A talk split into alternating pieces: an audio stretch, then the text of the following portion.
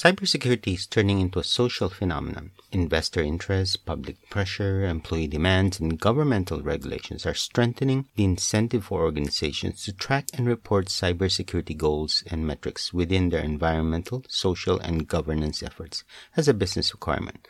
Gartner says traditional culture improvement efforts that focus exclusively on awareness are failing to facilitate secure behavior. A key theme for security and risk management leaders in the coming years is the increasingly distributed ecosystem that has led to a loss of direct decision making control.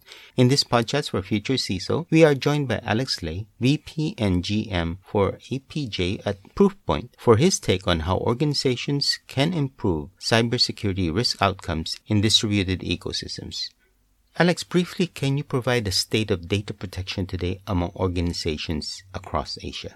I'll give you a couple of high level summary, right? You know, from what, see, what we've seen from the customers. And then if you, there's anything you want to dive deeper into, we're happy to do that as well. I think the first one is uh, insider threat has become a lot more visible across the industry. For many, many years, I've been in cyber for a long time, as you are, uh, Alan. It used to be when we talk about data protection, it's purely about the data the content, you know, the documents and so forth. But as we went into a pandemic and people are working remotely, they're working in less protected places, right? You know, on a lightly managed laptop or iPad or phone. They're working at a coffee house over unencrypted, uh, VPN, you know, Wi-Fi and so forth. We're definitely seeing you cannot trust the person that is apparently accessing the data. Sometimes they're compromised, sometimes they're pretenders, and sometimes they are rogue uh, insider as well, and sometimes they're just downright malicious, right? So when we speak with the customers, we've seen based on the survey, there's a 44% increase around the concern on the insider threat. So that's number one. Second one is um, kind of on the same theme is around social engineering because when you think about when you're remote, you're working off of everything on network and applications and so forth. You're not seeing people face to face. There's a lot more opportunity for the attackers to come in and using social engineering technique, right? Advertising fake services so people download apps and so forth. There's a lot of real, a lot of real examples, uh, including in Singapore, they're advertising uh, cleaning services, right? And then luring people into downloading stuff. And then the third one, I personally think is the most interesting is, um, you know, attackers always go to where the money is, right? And when you look at today, people are not meeting in person, social engineering, all that. What's really interesting is there is an outcome of uh, supply chain attacks, right? As we know, supply chain has gone through tremendous amount of uh, changes and disruption, and we're all doing business almost completely online now via email, via conferencing. So we're seeing a ton of attackers coming in and leveraging the inherent trust, right, based on the existing relationship you already have, but they're redirecting that money somewhere else. On that one, what's interesting is there's both a social aspect, right? So that's on the, you know, pretending to be somebody else, you know, writing emails, hijacking emails, but there's also a technical component. When you think about you're a company and you deal with dozens or hundreds of suppliers and they're sending you documents or email and all that, right? If you authenticate for who you are, then it's, it's more reliable. So I'm going to go into a slightly technical portion here. Obviously, there is a standard called a DMARC on the, on the internet that's, you know, that basically signs and authenticates uh, communication between companies. And we, when you look at Asia, we're only looking at maybe 7% at, uh, at the full authenticated uh, stage, which we call reject, right? Which means vast majority of the business to business uh, kind of email and digital communication is not signed, it's not authenticated. So that gives the attackers a lot of uh, opportunity to come in. In your view, what are prevailing cultural practices that are hindering better outcomes when it comes to data protection?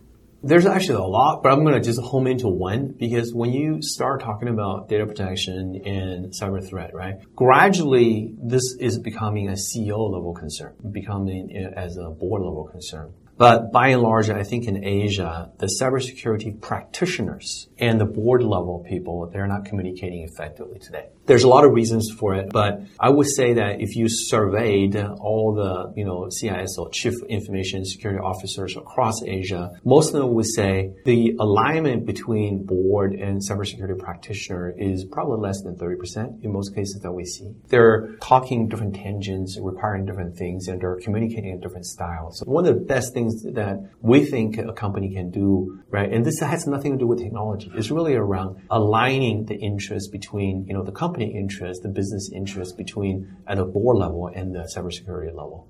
Gartner says traditional culture improvement efforts that focus exclusively on awareness are failing to facilitate secure behavior and have led to a loss of control amid an increasingly distributed ecosystem. Now, specific to Asia, do you agree with this assessment? By and large, I would agree, right? So there's an extension to that. So first of all, I think human nature has always been when there's a problem, we try to fix it, and we fix it by using a big stick and beating people with it on the head. I think using the Asian context, I think that punishment against wrongdoing mindset is very strong across many cultures. But as we probably also can attest from speaking with colleagues and even your children, your family, punishment doesn't always work, right? This is why the traditional assumption that when you have a problem, you go fix that by brute force, that kind of a cultural transformation almost never works. That's, that's in our, in our experience. But where we do see things can be very effective is if you really study the, the psychology of people and where, how you can change the way that people own up to a, an, an issue and then make that their own and get really good outcome is you have to incorporate them into that process, right? You got to make people as part of the program. If they own up to that issue, they own up to the program, they become accountable, and they're the owners now of the of the new outcome. That can be extraordinarily powerful. So I'll use a really quick example. Every company has cybersecurity training, right? You know, we all have that. But if you just come in one year and then do a training for 30 minutes, and then you test them, and then after that, for 364 days and 23 hours, they forget about it, right? That's not cultural changing. What we kind of see working better is you align the uh, you know training and the best practices with what's actually happening to the world today and what's happening to your job, and then really aligning people to the business outcome for the company, right? So if you know that what you do directly contributes to the company's success and contributes to your life livelihood, right, to the entire success for the whole company, then it's not just a training in the half an hour. It becomes a lifestyle, and that changes the behavior for the entire company. Can you recommend strategies or practices to improve how organizations can improve data protection outcomes for the company in today's distributed ecosystem? There's a few things, right? We see, you know, again, insider threat already kind of talked about, so I'm going to leave that aside. I think the hackers coming in, that's a huge issue, but that one has been recognized for a long time. So I'm not going to talk about that so much either. But let's talk about the distributed ecosystem and, you know, let's talk about just people trying to do their jobs. They're well meaning, but they're probably careless or not well trained enough. A really good example would be you think about a support engineer. There's a lot of support engineers around the world today, right? And they are a particular place. Could they be even in a BPO call center in the Philippines? Maybe, right? And they're supporting multiple customers. So their job necessitates they're handling sensitive data and they're working with upstream suppliers and downstream providers, right? And they're in a complex ecosystem. And what is the nature of their interaction with them? Phone call, email, document sharing. So when you have sensitive data and you, by necessity, you got to do your job and share that out but maybe you want to cut corner and get things done faster. Maybe certain things don't work, business processes are broken. So you circumvent a business process so you can do the job. But when you're doing that, you open up a hole for data protection. You create liability for the company, you create a regulatory issue, you create, you know, room for potentially hackers to come in. You know, that's the reality of the world that we're living today. So whatever we do, we have to really ensure that business processes have to make, sense, right? They, they need to be well designed. We need to review that. And two is we got to have the ability to allow the right data to get to the right people in a distributed ecosystem. But the third one, uh, also important, is when you do that, there's always bound to be issues, right? We need the ability to monitor and govern the the data used when they are going outside the parameters. When they go against the policy, when they go circumventing the policy, we have to be able to see that and we have to be able to enforce that somehow.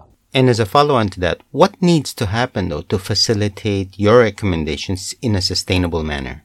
I'll give you an example, and this is where I think when you talk about organizational cultural changes, changes at the head is really important, right? That's why I remember when you when you were asking me how do we change the company company's behavior and where's the mismatch? Board level concerns. So when security has a seat at the board level, and the board is encouraging of that engagement, that meaningful engagement in the governance model on cybersecurity, and they get an investment in the power and the in the uh, in the cultural support to change things, things generally work really well. One of the examples um, that I've seen from a customer organization is there is a particular company and so they were pushing the messaging that phishing emails are dangerous, right? And security is really important. And this person will be dressed in a yellow raincoat, right? And walking around with a fishing rod. And this is the fisherman. And every month the fisherman is coming in trying to lure information from you, have a funny conversation. But you see, this is where cultural and cultural uh, aspects, you know, is a funny, fun process, very engaging versus a technical control in the, a board level control. All these things dovetail together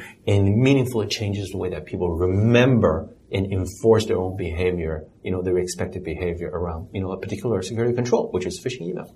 That was Alex Lay, VP and GM for Asia Pacific and Japan, a Proofpoint on the topic of improving cyber risk management outcomes in distributed ecosystems. You are listening into Podchats for Future CISO. As always, if you have a topic you'd like us to cover on this channel, simply email us at editors at society.com. We'd also like to invite you to sign up for a free weekly newsletter so you won't miss an episode of Podchats for Future CISO. In the meantime, stay safe, have a great day, and see you on the next episode of Podchats for Future CISO. Bye for now.